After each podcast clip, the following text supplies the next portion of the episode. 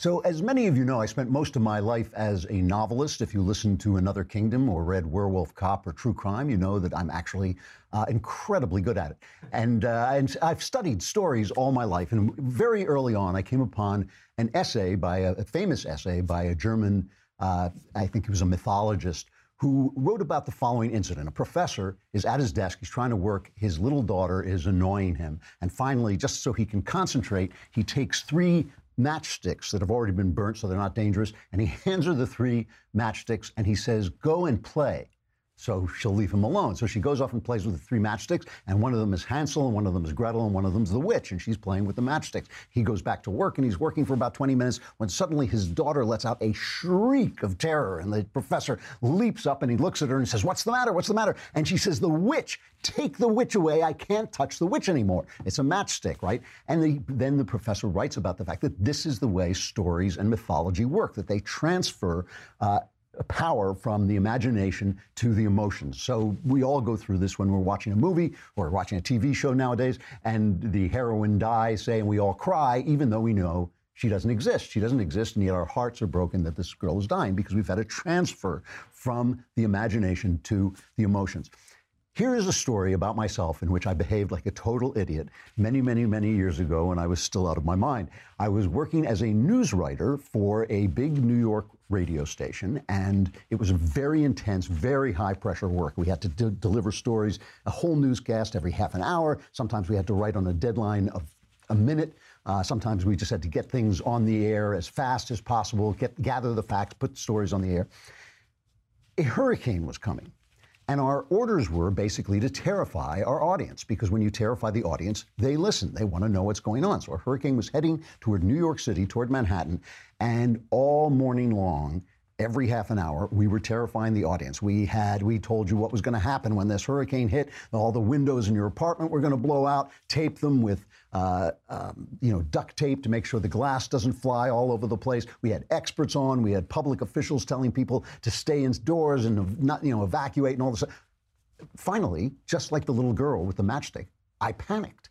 I panicked. My, my wife and my little daughter were at home in an apartment where the, one entire wall was made out of glass. And I could just see the glass coming in, flying through the window as the hurricane came roaring into New York, blowing the glass out and just cutting them all to pieces. And I called my wife and I said, Get some duct tape, tape up the windows. And she said, What?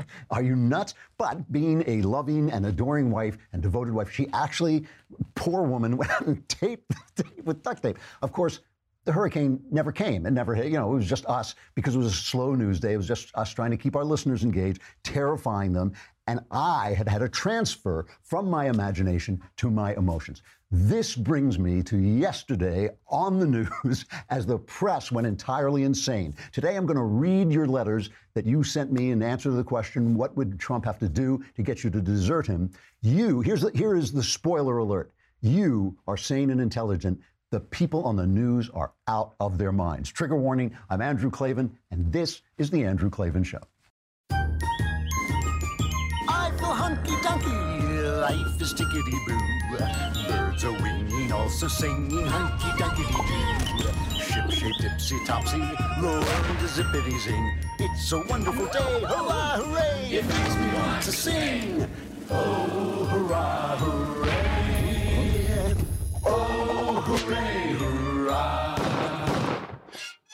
All right, put some duct tape on the windows. It's going to be a hurricane of a show. My wife has never forgiven me, by the way. That does come up every now and again.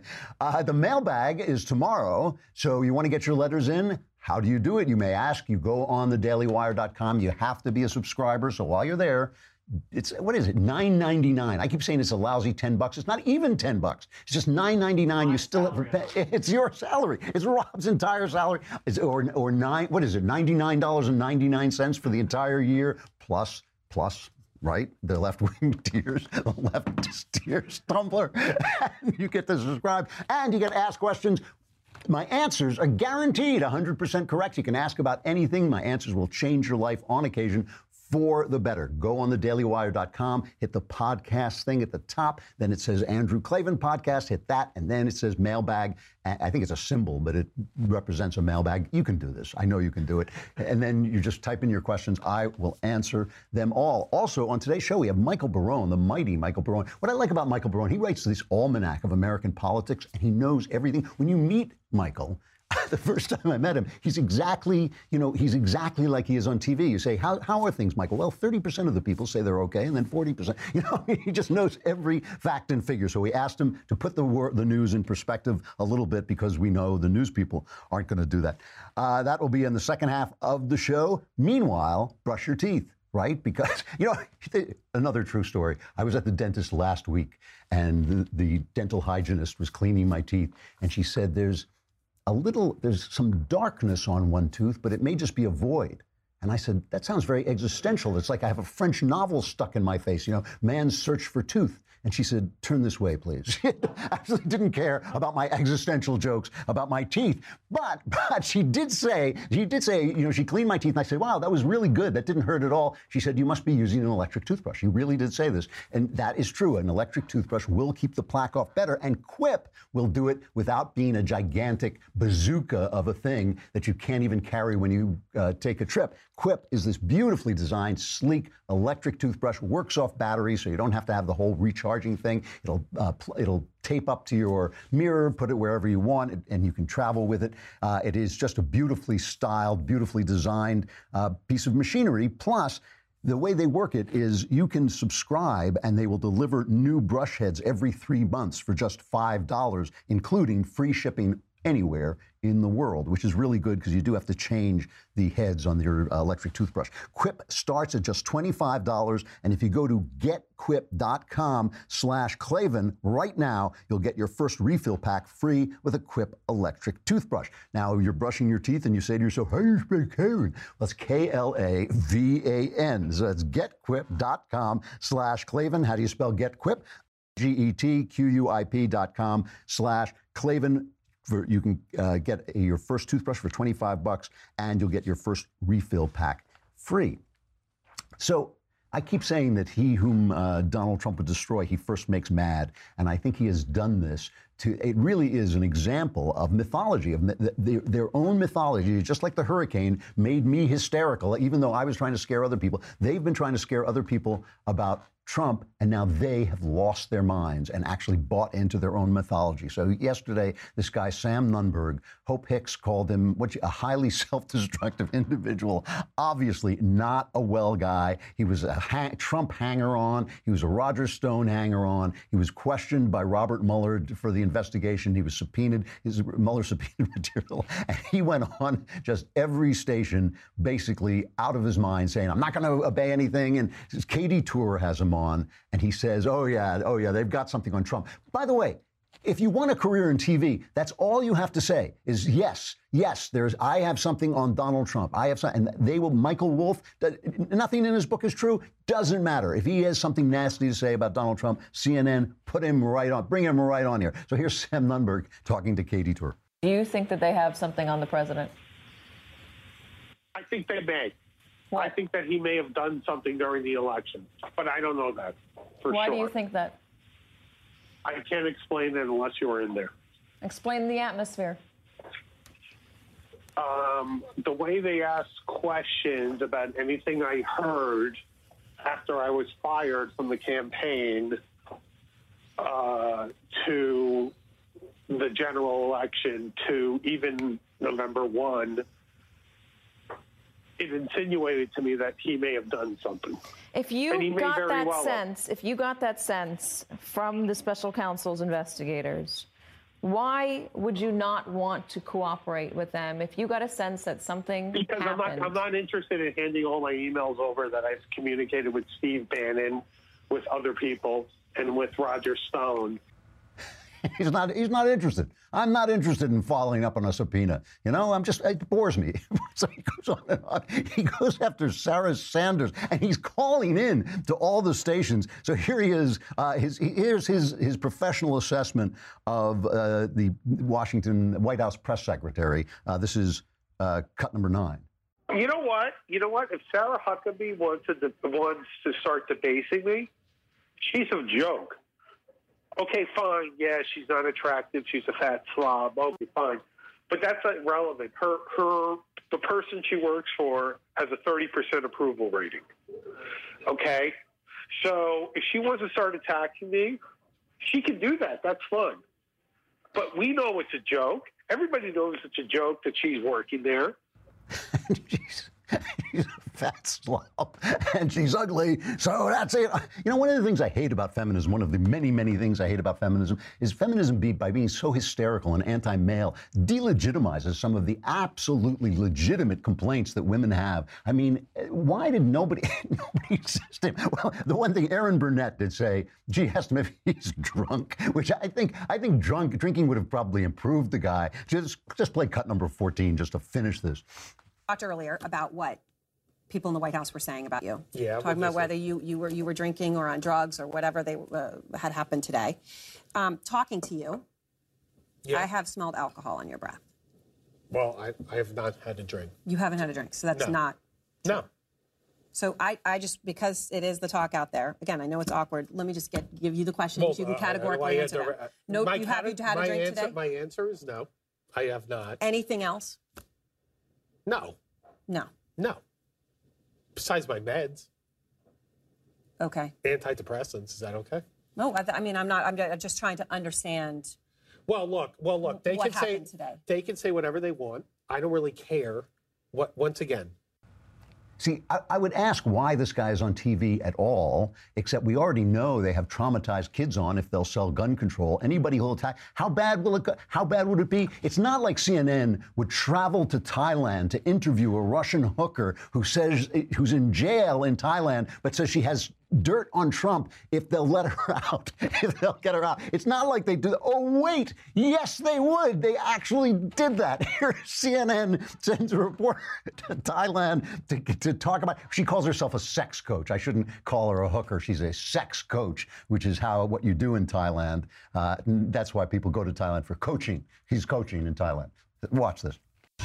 New tonight, a self described sex coach is offering inside information on Russia's election meddling. The woman is currently imprisoned in Thailand, but says she's willing to trade what she knows for asylum in the United States. Our senior international correspondent, Ivan Watson, uh, actually met with the woman. He's joining us now live from Bangkok. Ivan, tell us how that went. I just came out of this detention center where I spoke with Anastasia Vashukevich. It was loud and hot and chaotic. And talking through the bars, she says that she witnessed meetings between the Russian billionaire Oleg Deripaska and at least three Americans who she refused to name. She claims they discussed plans to affect the U.S. elections but she wouldn't give any further information because she fears she could be deported back to Russia. this poor guy. This poor guy. I started out to be a journalist. He's probably going home drinking vodka, you know, in Russia. Oh, I started out to be a journalist. Now I'm doing this. You know, he probably trying to establish. You know, he wants to get sources in the Kremlin. He wants, instead, you know, yeah, go interview the sex coach because she says she has something on Donald Trump. That's how nuts they are. That's how nuts they are. One, I have to do one more. Just this this is you know, I was talking about the, some of the jokes that Trump made. This was at a, a meeting with dem, de, uh, with donors at Mar-a-Lago, and he's at a meeting with donors, and he says about the president of China, and this is something we should talk about. We won't talk about it today, but we'll have someone on to talk about it. He says President he's, he Xi, I guess he's pronounced. He has made himself basically president for life because China is essentially a dictatorship. so Trump is joking about this. He says he's president for life. That's great. He said, look, he was able to do that. I think it's great. Maybe have, we'll have to give that a shot someday. And everybody laughs because they know Trump and he's, a, you know, Trump makes these jokes. So who, who would take that? Who is stupid enough to take one of Trump's jokes seriously? Chuck Scarborough does. When Republicans, Gene, are just saying it's just a joke or when Republicans ignore the fact that this man mm-hmm. is talking about being president for life, if they think that Donald Trump is joking, mm-hmm. then they're fools. And I don't yeah. think they're fools. I think they know exactly yeah. what he's saying.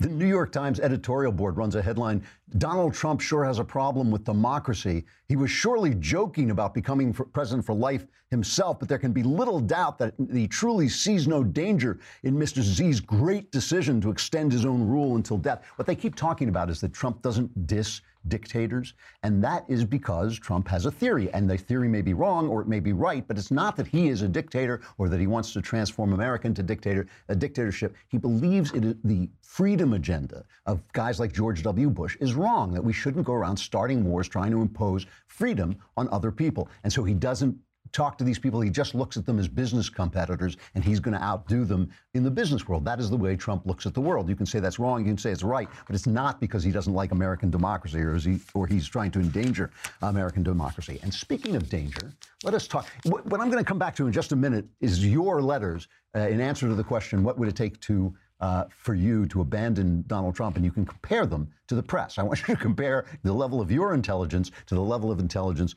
of the American press. And while you're at it, you can compare your intelligence to that of Hollywood, whose Oscar show dropped 20% to become the lowest rated ever, but they still won't stop because they need to tell you, they need to make you wise with their wisdom. We will compare you to them. Let's talk about Ring, though. We're talking about danger. Ring is a terrific. It's a series of devices, really, that you can put on your front door. It has a camera. When people ring the doorbell, you can look on your phone. You can see who it is. Even if you're not home, you can see who's at your door. They have one that turns on spotlights. Ring Video Doorbell is a really effective way to stop package theft because thieves can't hide with Ring. It's just you can see who is doing it. So they do this to me. They deliver my packages. They just leave them inside the gate. People could come along and steal them, but with a Ring Video Bell, which I now have, you can see what is going on. We have, do we have a, a video of this? We have a video of, of, watching this. Here is somebody trying to steal a package from a front door, but is caught on the Ring device. Hey, put that down. Dude, I just stopped someone from stealing my yeah. Well, yeah. You know, I mean, if you're going to steal things, you don't want to be on camera. And so Ring guards your uh, your house by making these people public. There's a ring floodlight cam and a spotlight cam. It will let you build a ring of security around your entire property. Save up to $150 on a ring of security kit at ring.com slash Klavan. And you say, sure, sure, I want to be safe, but how, oh, how, oh, how do you spell Klavan? K-L-A-V-A-N, ring.com slash Klavan. You can save 150 bucks when you go to ring.com slash Klavan on one of these devices. I have one. They work, they work really well. And they're very cool because even if you're not home, you can look at your phone and, and see them. So let's look at your answers. I asked the question after Trump made those remarks about, oh, we don't need due process uh, to take people's guns away, and uh, you know, let's uh, put Dianne Feinstein's um, restrictions, possibly on semi-automatic weapons, into the law. Remember Dianne Feinstein uh, jumping around like a girl, and now he's talking about tariffs. And I'm not. Listen, I'm not an economist with tariffs. Tariffs. That's why I haven't been talking about it in detail. I do. I am very uh, educated in the English language, and Trump is always afraid of a trade deficit. But they call it trade because you're trading stuff. So it doesn't really matter if there's a deficit because people are getting stuff on both sides of the equation. But I just wanted to know what it would take. So here, your answers were incredibly uh, nuanced and intelligent. I couldn't believe these were people listening to my show. They, I mean, they were so smart and nuanced. Unbelievable, unbelievable, intelligent people listening to my show. What is the world coming to? From Justin, uh, he says, So I am off the Trump train for sure. This, I guess the gun remark, is the straw that broke the elephant's back. To your point, I understand that anything that comes from Trump's mouth should be taken with a grain of salt, but that is precisely why I know I'm no longer a fan. I don't want a weather vane president. I want a rock. Unpredictable is, unpredictability is great in sports and movies. It does not belong in the Oval Office. My neck hurts from the whiplash. So the very thing I see as a kind of defense, uh, Justin sees as a problem. Like I say, well, he says these things, but he doesn't do them. He says, yeah, but that's not the way the Oval Office should work. And very intelligent point. Stop making intelligent points on my show. You will ruin it. From Sandra, I cannot think of one thing that would cause me to vote for a Democrat instead of President Trump. That is because I do not have to agree with every single policy the president supports or implements. I do hope to agree with the majority of his policies. Because the recent years in which Democrats have been running things in this country have been so abhorrent to me in terms of economics, social engineering, packing our country with people who clearly mean to harm our country with drugs as well as violence, and everything else that made me so uncomfortable in my own country, the level of offense that President Trump would have to commit in order to make me vote for a Democrat is incomprehensible. As for his personal life, who am I to judge? It does not affect my life. Well, I agree with you there. And, you know, I mean, I, I have to assume there is some level that Trump could go to, to be worse than Democrats. But, you know, Sandra is right. I mean, what, what Democrats have done, and she's talking about drugs. Remember, Obama uh, ditched the DEA's investigation into Iranian drug running in our country just so he could get his stupid deal and endanger us with Iranian bombs. So, yeah, the Democrats have been that bad. From Eric, the question of how far I will go in support of Trump is defined in the negative. So he says this too. The, the question you should ask is how bad is the left? Everything I've seen in the Trump era confirms my worst thoughts about the left and then some. This tells me not only that the medicine is working, but proves the virulence of the disease. Apart from some criminal or fascistic turn, I'm with Trump, and even then it would be a matter of degree. Such is the sad state of our union. So he recognizes that this is not a good thing, but it's the way it is. Richard, for me to bail on, from Richard, for me to bail on President Trump, he would have to purposely commit a crime of which from which you could not look away. As for the politics, compromise should be used, just like you said, to a point. I am not a big fan of his Twitter use, yet I enjoy him fighting uh, the liberals. Um, David says, I have a red line that Trump can't cross, and it's not like Obama's red line for Assad. My line is the courts. Trump's been excellent so far because he's delegated nominations to Leonard Leo. It's conceivable that he could reverse himself on that too if the Democrats win control of the Senate. If he betrays his commitment, commitment to the Federalist Society, as he appears to be doing with the NRA, then he's dead to me. From Cooper, in my opinion, I, what, what gets me about this, though, is people are thinking in clear terms about what they stand for and what Trump stands for. And uh, I didn't get, I went through a lot of those letters, and I did not get one that said Donald Trump do or die. I, not one. You know, I mean, sometimes I, what I wonder, sometimes I get those on my blog at PJ Media. I'll get people saying, you know, Trump forever, God bless President. And what I wonder is, are those people actually leftists? Who go, you know, who go on pretending to be crazy right wingers. But people are thinking about their country. Cooper, in my opinion, I think Trump is pacing and leading the left, much like he did with immigration in the campaign. He's working on the other side of the aisle. If he wants to lose 2020, he can do a repeat of Bush 1.0. He made the NRA turn on him. Guns are not something Trump wants to mess with. That is one of the only issues that would dramatically affect support from his base. I don't think he would make such a dumb mistake. From Alex, I'm a 23 year old paramedic. I live and grew up less than 30 minutes from the Stoneman Douglas school shooting. I have supported the president since the day he announced. I remember exactly which emergency department room I was in, what I was doing when he announced, and when he won.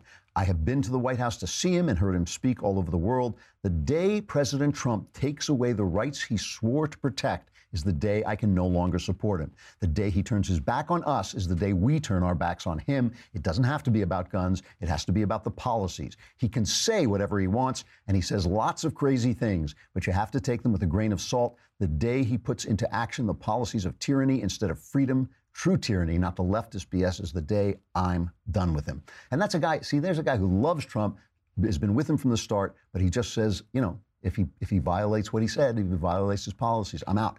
Uh, let's see. I, I, will just do one more. Well, let's do a couple more uh, from Chuck. If Donald Trump caves at all on the Second Amendment, he will lose my vote. From Robert, physical gun confiscation from me or my community. I would turn against God Himself if He came for my gun. Uh, from John, if Donald Trump follows through with not standing up for the Second Amendment, so guns are a big deal. Guns are a lot of people wrote in about guns. He says if uh, from Norman I think I have my finger on the pulse of knee jerk Trump supporting conservatives when I say there are two categories. Rhetorical, if Trump ever stops being the anti PC culture war mercenary that I hired him to be, I will not support him. And the other is policy. There are a couple of policies like the abolition issue in, my, in the 1800s that simply have no compromise uh, abortion access, religious free, and religious freedom. Uh, so really uh, very nuanced, very intelligent, very thoughtful answers. Uh, if you're that bright, you should be doing something else with your time instead of listening to us. But uh, no, I really, I, am I'm, I'm serious. I really appreciate it. And I, it, just to compare it to the conversation on the press, in the press. I mean, to compare it to them, who are sitting around going, oh, 13 Russian trolls, it's worse than Pearl Harbor. I talked to uh, Michael Barone about that. We have that coming up. We're going to have to take a break. But first, let me tell you, a new episode of The Conversation is coming up Tuesday, March 13th at 5.30 p.m. Eastern, 2:30 p.m. Pacific. None other than Ben Shapiro. I have heard of him. He is great. So you'll want to hear that. Subscribe today to be part of this hour-long live Q&A. You can ask Ben questions about everything you ever wanted to know. Get Ben's thoughts on politics, culture, comic books. The list is endless. Ben's conversation will stream live on the Ben Shapiro Facebook page and the Daily Wire YouTube channel, and it'll be free for everyone to watch, but only subscribers can ask the questions. To ask questions as a subscriber, log in to our website, dailywire.com, and head over to the conversation page to watch the live stream. After that, just start typing into the Daily Wire chat box where Ben will answer questions as they're posted. Once again, subscribe to get your questions answered by Ben Shapiro on Tuesday, March 13th at 5:30 p.m. Eastern, 2:30 p.m. Pacific, and join the conversation. Michael Barone is coming up. Got to say goodbye to Facebook and YouTube. Come on over to thedailywire.com. You can listen to the rest, and while you're there, subscribe for the mailbag tomorrow and the conversation next Tuesday.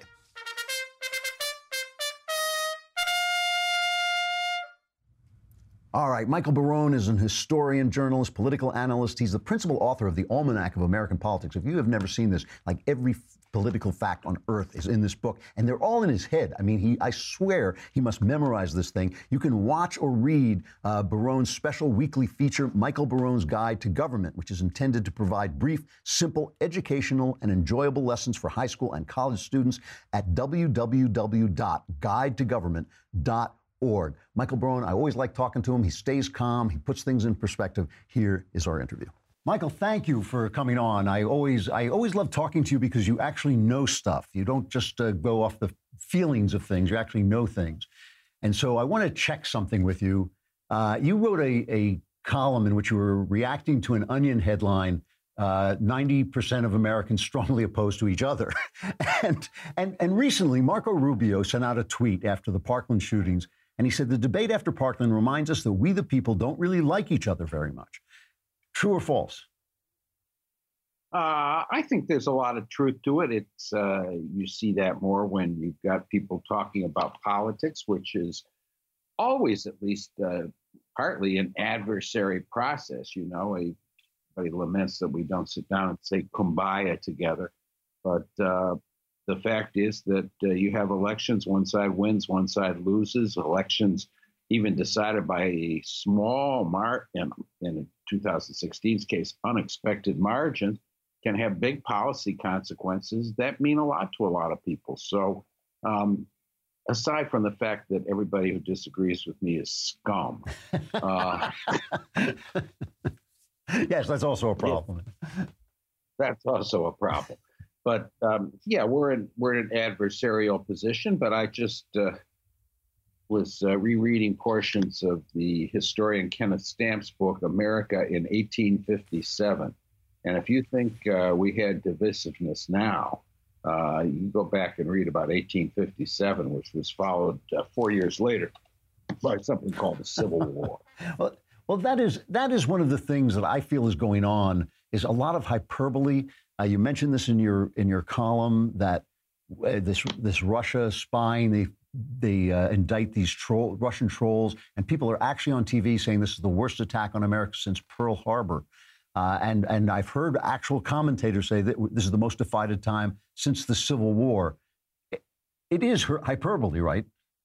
Well, it is hyperbole. I mean, you know, Russian influence in election. That lots of foreign powers have tried to influence American elections. And if you go back to the uh, election of 1940, for example, you had British agents in the United States trying to uh, affect the election and gain, get the reelection for Franklin Roosevelt.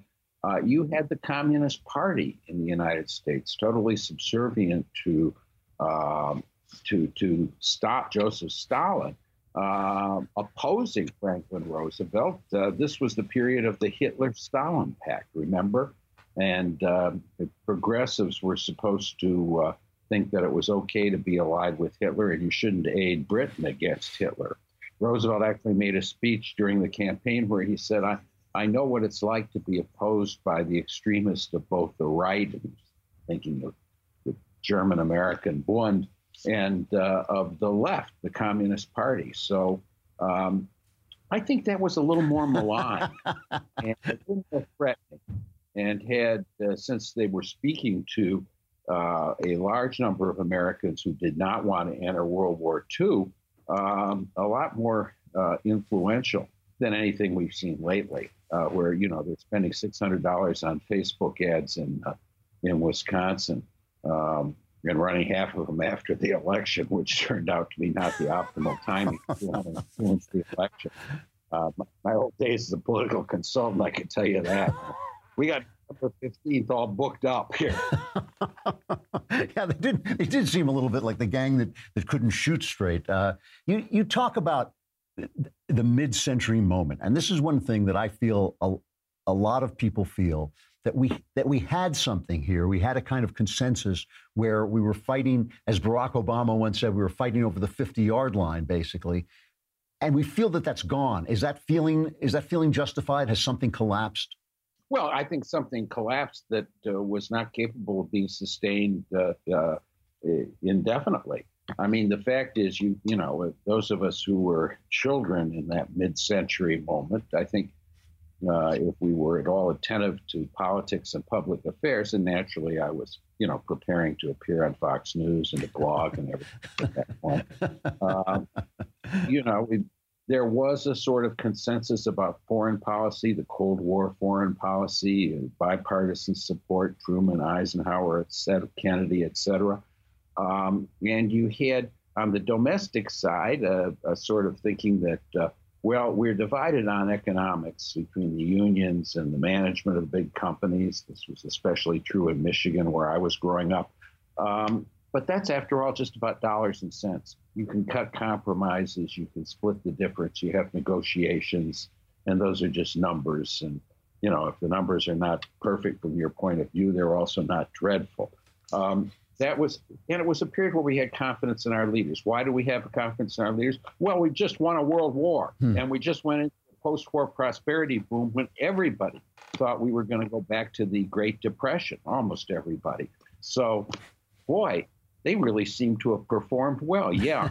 and I think we sometimes uh, have the impression that all of American history was a time when everybody had confidence in the leadership and the institutions.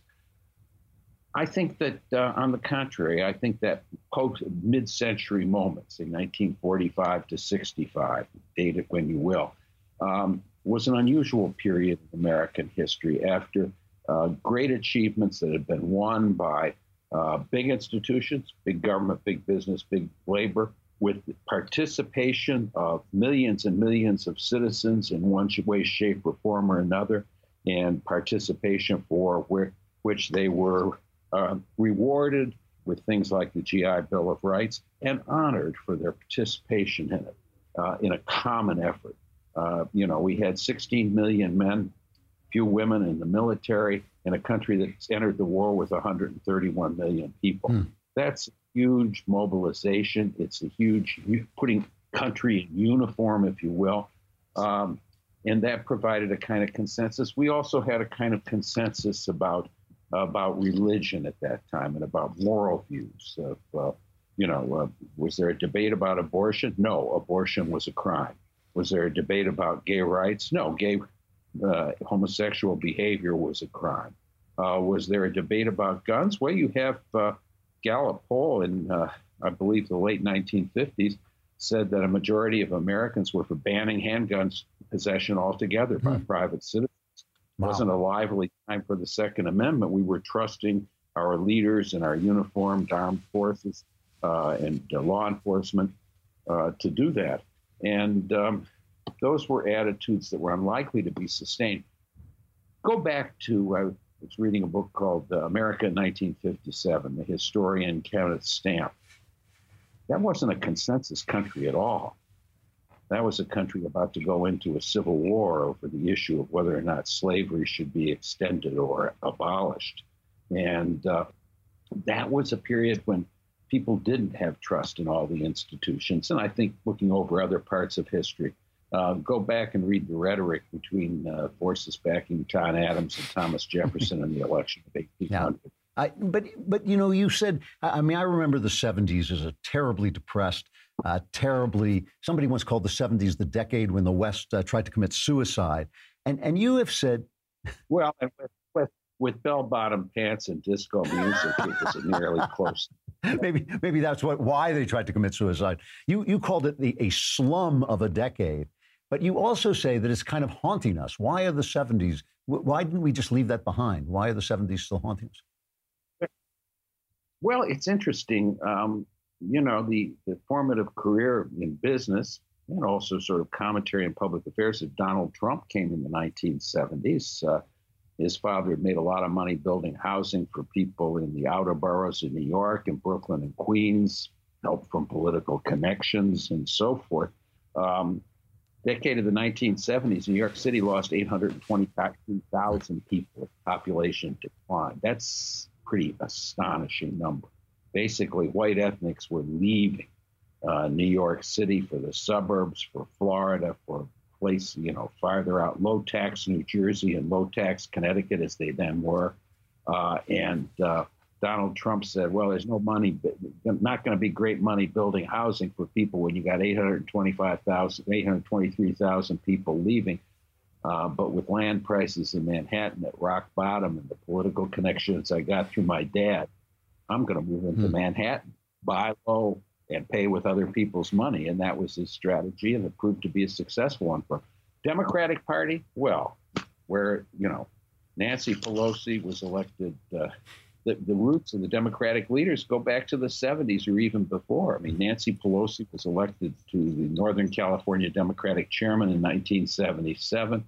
Uh, Dianne Feinstein, the senior senator from your wonderful state of California, was elected San Francisco Board of Supervisors, uh, which was then an island of something like sanity, back in 1970 and became mayor after the murder of a predecessor in 1978.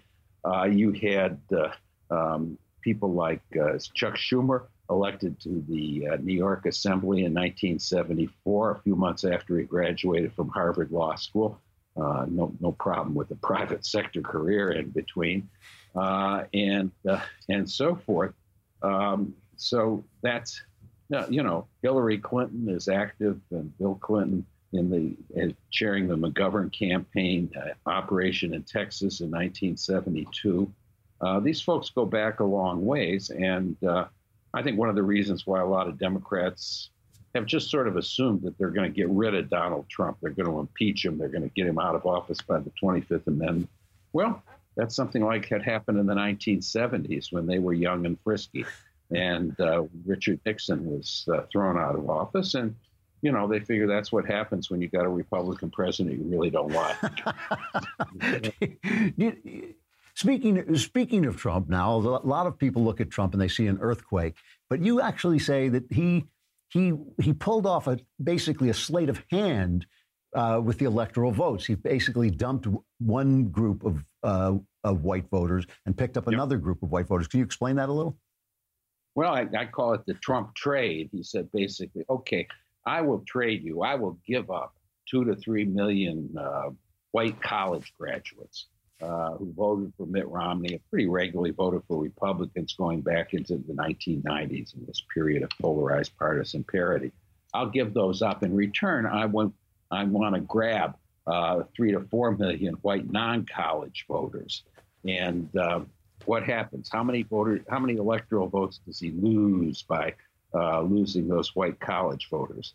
Well, um, he, you know, he does worse in California than other Democrats, a little worse in Arizona, worse in Texas, a little worse in Georgia. Doesn't change any mm-hmm. electoral votes. The white college, what happens to them?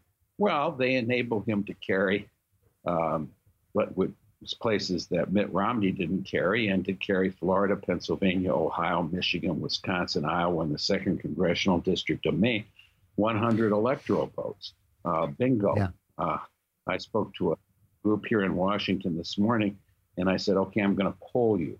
How many of you think this was a brilliant, thought out strategy and so forth? And how many of you think it was dumb, blind luck? And uh, three or four people raised their hand on brilliant strategy. A large number raised their hands somewhat hesitantly on dumb blind luck. And then I added, and how many think that it had something to do with the deficiencies of Hillary Clinton? And about the same number raised. so um, that's what happened. It surprised everybody. Some people less than than others. Uh, Nate Silver of the 538.com website said there was a 29% chance that Trump would win. Well, 29% chances happen 29 times out of 100, and this was one of them. And uh, the, uh, you know, the uh, uh, New York Times analyst, uh, upshot analyst Nate Cohn wrote an article back in June. He said, actually, um, there's more white non-college voters out there than the exit polls suggest. Mm. And the people conducting the exit poll concede that, in fact, that is true.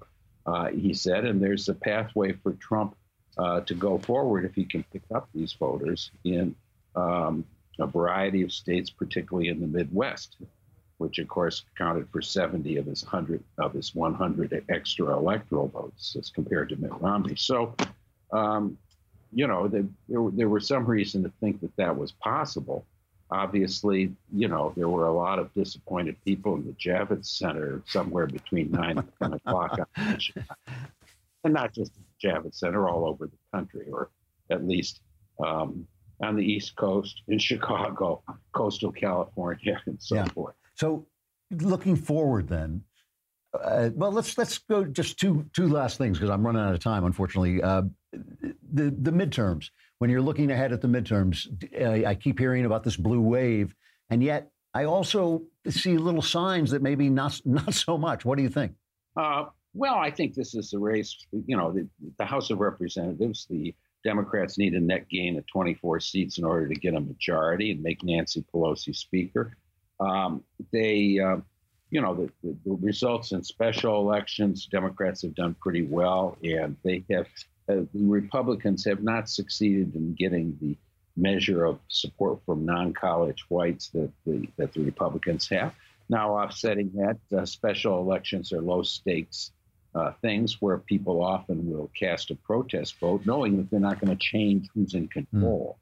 They're just changing one seat. Um, so they're not perfect indicators of what's to come. Uh, you have Democratic advantages in the uh, generic vote question that's gone that that diminished in uh, mid-February. It's widened a little bit now.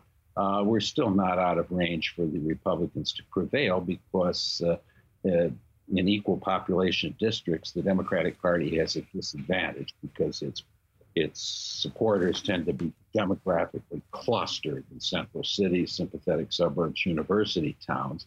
They get 70, 80% there, which means those votes aren't available to win in districts where Republicans have been getting 55 to 60 percent. Mm. So they have a disadvantage there. Um, I think that the, uh, um, you know, we we haven't also seen the thing play out. Um, a lot of Democrats are enthusiastically running for office, supporting candidates. A lot of them want impeachment of the president. Nancy Pelosi, who's been around, as I said, for rather a long time, uh, says, no, no, we shouldn't be talking about that. You know, she's, I think, operating on the assumption there's some quantum of voters that like like to rebuke the Republicans, uh, reduce Donald Trump's power, give the Democrats the majority. They don't want to go through another futile impeachment exercise like 1988 99. Um, so uh, there's a variety of things going there. Uh, the other thing is that Trump's job performance rating, which is about 41% job approval at this point. Boy, by historic terms, that's not enough to give his party a majority in the off year elections.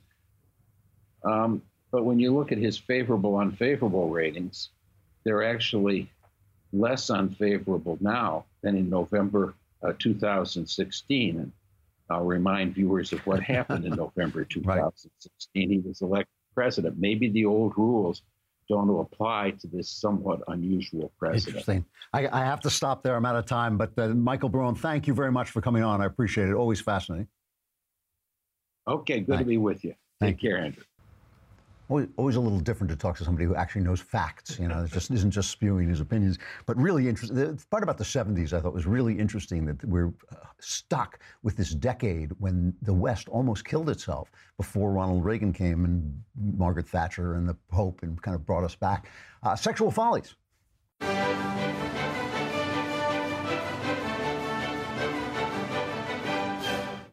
So we're running out of time, but and this is kind of a serious topic. But here, there is something I want to say about the the gun debate. Uh, one of the ideas that keeps popping up under all the hysteria about guns and the fight of the NRA and all this nonsense that really has nothing to do with what happened is how many of these shooters are fatherless kids. A lot of them are fatherless kids. And, and it's not obviously just mass shooters. But uh, Peter Hasson of Campus Reform, we had one of their spokes uh, ladies on, uh, but he wrote an article a, a, few years back where he says, you know, there's a direct uh, correlation between fatherless children and teen violence. Fatherless children are more than twice as likely to commit suicide. Dropping out of school, 71% of high school dropouts came from a fatherless background. Uh, according to the U.S. Department of Health and Human Services, fatherless children are at a dramatically greater risk of drug and alcohol use. Two of the strongest correlations with gun homicides are growing up in a fatherless household and dropping out of school, which itself is directly related to the lack of an active and present father. And, you know, I've, I've been in prisons because for my novels, I'll sometimes do a prison scene. I vow, each time I do it, I vow never to do it again because going to prison even visiting it for research is one of the most depressing experiences you will ever have in your entire life. When the door closes behind you, you think. I, the first time I went into a prison, I turned to the guard and I said, "Remind me never to commit a crime." You know, because it's like you do not want to go to prison. But when you go through, you know what you see. I mean, maybe if you were a leftist, what you would see is, "Oh, this person is is dark skinned" or something like that. What I saw each each cell, every single cell, fatherless, fatherless, fatherless. One of the things we don't talk about about a fatherless household and, and this is another reason I dislike feminism so much, is that one of the things a father does, not only does he serve as a probably uh, a stronger disciplinarian than the mother, not in every household, but in many households, also serves as a role model of how to be a faithful uh, husband, how to deal with women who are tremendous pain in the neck, as you know, and how to, how to deal with them without uh, you know, violence or cruelty, how to deal with respect uh, for their mothers, how to walk uh, like a man in the world. And that, those are all things that boys learn directly from their father. But the other thing we don't talk about is that having a father in the home allows a mother to be a mother. I mean, when people pay tribute to their uh, single mothers because they did a good job, they always say, well, she was a mother and a father to me. She fulfilled both the mother and the father role. But that is not optimal. What you want is a mother who can be feminine, who can uh, pay more attention to the home. And this is one of the things I hate so much about um, feminism is that it despises femininity. You know, when, when people say, well, there's no difference between a man and a woman, which is just a patent lie, conservatives get so upset and they say, well, here's the science, and the science says this. But what they never say is, why would you even want that to be true? Femininity is a good, masculinity is a good obviously, like everything in life, there are bad sides to femininity, uh, and obviously there are bad sides to masculinity, but these are good things, positive, godly gifts that each of us is assigned to embody in our gender, you know, and, and that, that there, yes, are there men with lots of feminine traits? Sure. Are there women with masculine traits? Sure. But we're talking about generalities here. In generalities, women are much better at being women than they are at being men, and men are much better at being men than they are at being women, and that's a good thing. And so when you have a father in the home, what you have is a mother. And I, I think, like, nobody ever looks at this, is how much of a correlation there is with women who aren't home, who don't pay attention to their kids, who aren't a constant presence in that. I think that is something little children need. They need moms. They need moms. That's not a stigma. That's not a habit. That's not an opinion. It's the truth. It is simply the way people were built. I mean, you know, all these people who are so scientific, they believe in evolution.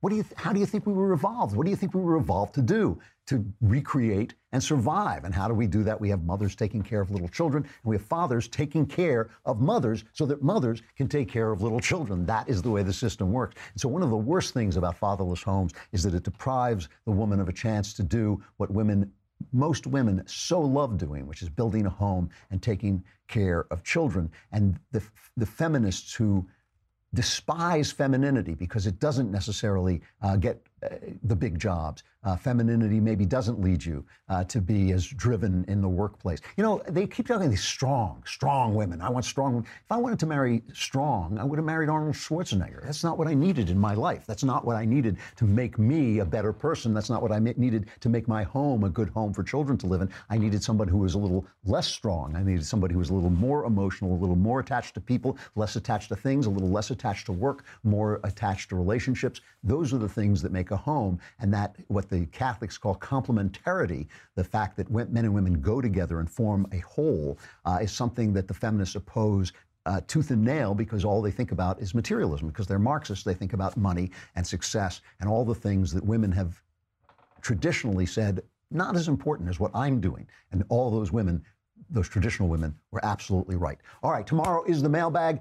Uh, hit the hit the dailywire.com, subscribe, hit the podcast button, go to the Andrew Klavan podcast, and hit the mailbag. Ask your questions, answers guaranteed, 100% correct, will change your life, maybe for the better.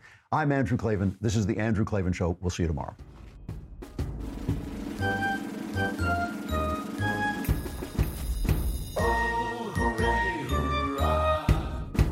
The Andrew Klavan Show is produced by Robert Sterling. Executive producer, Jeremy Boring. Senior producer, Jonathan Hay. Our supervising producer is Mathis Glover. Technical producer, Austin Stevens. Edited by Alex Zingaro. Audio is mixed by Mike Coromina. Hair and makeup is by Jesua Alvera, and our animations are by Cynthia Angulo and Jacob Jackson. The Andrew Klavan Show is a Daily Wire forward publishing production, copyright Forward Publishing 2018.